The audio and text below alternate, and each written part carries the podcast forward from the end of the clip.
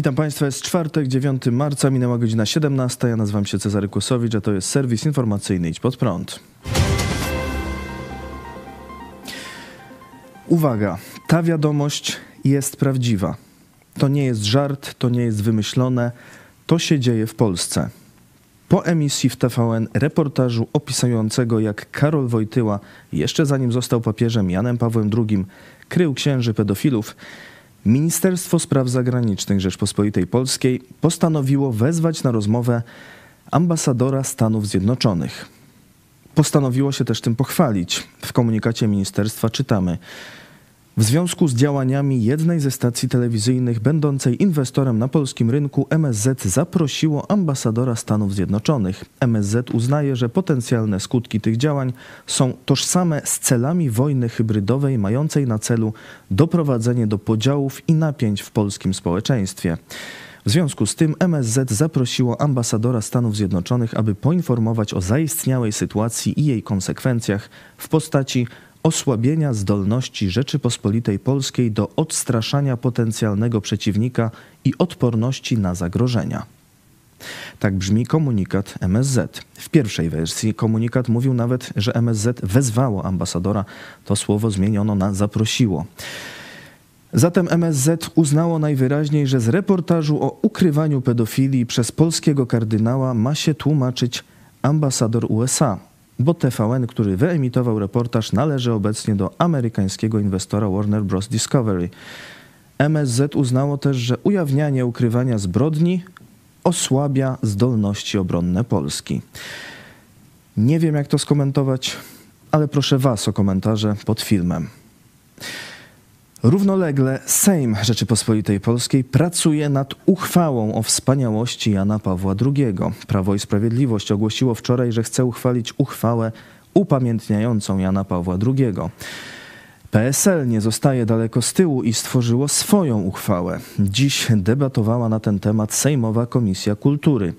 Marszałek Ryszard Terlecki przed rozpoczęciem obrad komisji stwierdził jeszcze, że prawdopodobnie powstanie jedna wspólna uchwała. W swoim pierwszym projekcie PiS napisało m.in. Nie pozwolimy zniszczyć wizerunku człowieka, którego cały wolny świat uznaje za filar zwycięstwa nad imperium zła. Papież Jan Paweł II jest symbolem odzyskania przez Polskę niezależności i wyzwolenia z rosyjskiej strefy wpływów. Poseł Tomasz Poręba, zapowiadając projekt, stwierdził: Esbeckie kwity i ich medialni pomagierzy i promotorzy nie zabiorą nam podziwu i pamięci dla tego, co zrobił dla Polski, Europy i świata. A minister Piotr Gliński podczas obrad Komisji Kultury mówił: Jesteśmy od obrony dobra publicznego, a dobrem publicznym największym jest Jan Paweł II. Siła naszego patriotyzmu wynika z postaci, z siły Jana Pawła II. Dzisiaj gościem specjalnym głównego programu o 13 w telewizji Pod Prąd była pani doktor Anna Karoń-Ostrowska, filozof, wychowanka Jana Pawła II i jedna z głównych komentatorek w filmie Franciszkańska 3 Marcina Gutowskiego. Pani doktor mówiła innymi o tym, że reakcje wielu osób w przestrzeni publicznej po tym filmie są dla niej przerażające, bo nie widać w nich pytania o prawdę, a o to, kim był i co zrobił papież. Nie ma też pochylenia się nad świadectwem ofiar i ich losem. Zwróciła uwagę na problem polskich katolików, przez których papież był traktowany jako ucieleśnienie Boga.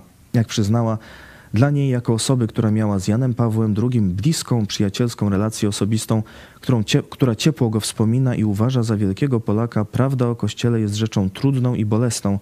Stoi jednak na stanowisku, że trzeba zadawać trudne pytania i dociekać prawdy.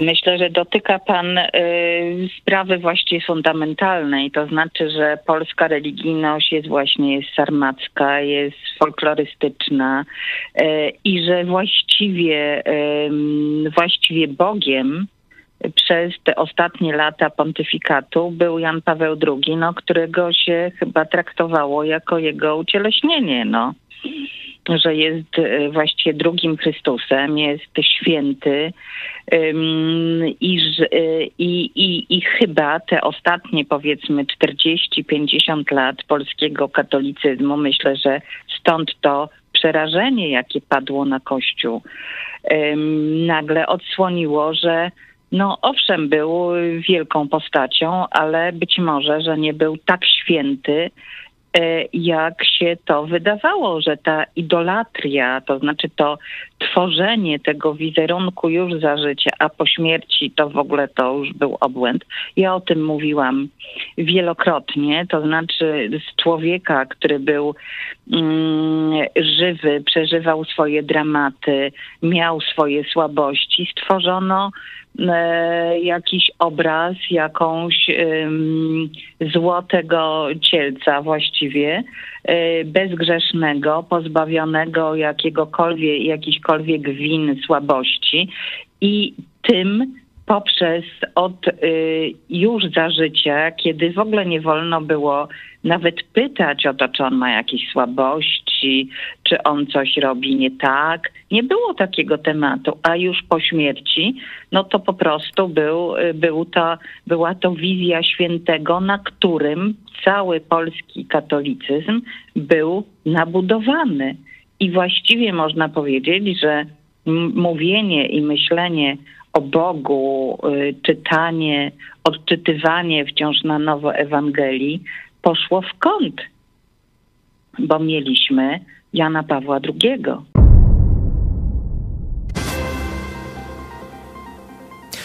Prezydent Andrzej Duda zadeklarował gotowość Polski do przekazania Ukrainie migów.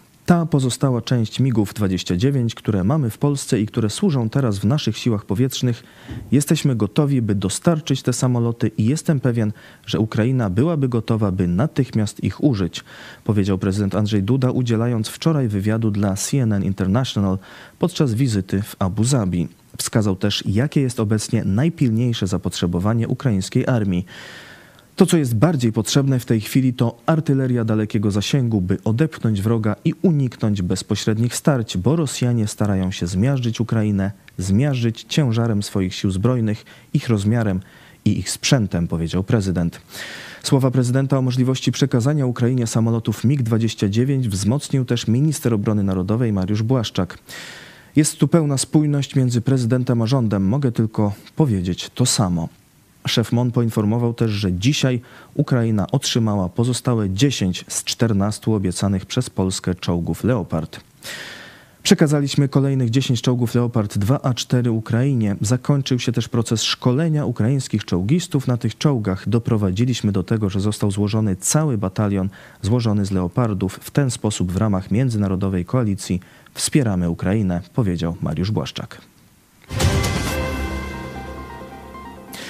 Gruzja. Partia rządząca wycofuje się z kontrowersyjnej ustawy po masowych protestach. W stolicy kraju, Tbilisi, przez dwa dni odbywały się masowe manifestacje przeciw ustawie o tzw. Tak zagranicznych agentach. Podczas wczorajszych protestów doszło do starć, w wyniku których wiele osób, w tym także policjanci, odniosło rany. Aresztowano 66 osób. Obywatele protestowali przeciwko ustawie, która miała nałożyć obowiązek rejestrowania się jako zagraniczni agenci na wszystkie organizacje uzyskujące z zagranicy ponad 20% środków finansowych. Ustawa została zaproponowana przez rządzącą partię Gruzińskie Marzenie. Jak podają media, wielu komentatorów wskazuje, że nowe prawo uderzyłoby w wolność mediów i w społeczeństwo obywatelskie. Zjednoczony Ruch Narodowy, gruzińska partia o prozachodnich zapatrywaniach, zapowiadała, że protesty będą kontynuowane. Jeden z polityków tej partii, Nika Melia, wzywał Nieważne ile razy będą nas rozpędzać, nieważne ile gazu użyją, będziemy się gromadzić wciąż od nowa i powinno nas być coraz więcej. Jak cytuje agencja Reutera, jeden z uczestników demonstracji skomentował: Jak wiemy, to rosyjska ustawa. Nie chcemy być częścią Związku Sowieckiego, chcemy być częścią Unii Europejskiej, chcemy być prozachodni. Dziś partia Gruzińskie Marzenie przekazała w oświadczeniu: Niezwłocznie wycofamy projekt ustawy, który popieraliśmy bez żadnych zastrzeżeń. Uzasadniono to potrzebą zmniejszenia konfliktów w społeczeństwie. Czechy mają nowego prezydenta. Generał Petr Paweł złożył dziś przysięgę prezydencką i rozpoczął pięcioletnią kadencję. W styczniu Paweł wygrał drugą turę wyborów z wynikiem 58%, pokonując byłego premiera Czech Andrzeja Babisza. Przez ostatnie 10 lat prezydentem Czech był prorosyjski i prochiński Miloš Zeman. Petr Paweł zapowiada wzmocnienie współpracy z NATO i Unią Europejską. Nowy czeski prezydent ma odwiedzić Polskę już 16 marca. Ma to być jego druga podróż zagraniczna. Pierwsza zgodnie ze zwyczajem będzie podróż do Słowacji. To wszystko w tym wydaniu serwisu. Dziękuję Państwu za uwagę. Kolejny serwis jutro o 17, a jeszcze dziś w telewizji Idź pod prąd o godzinie 18. Małżeństwo w kryzysie. Zapraszam, do zobaczenia.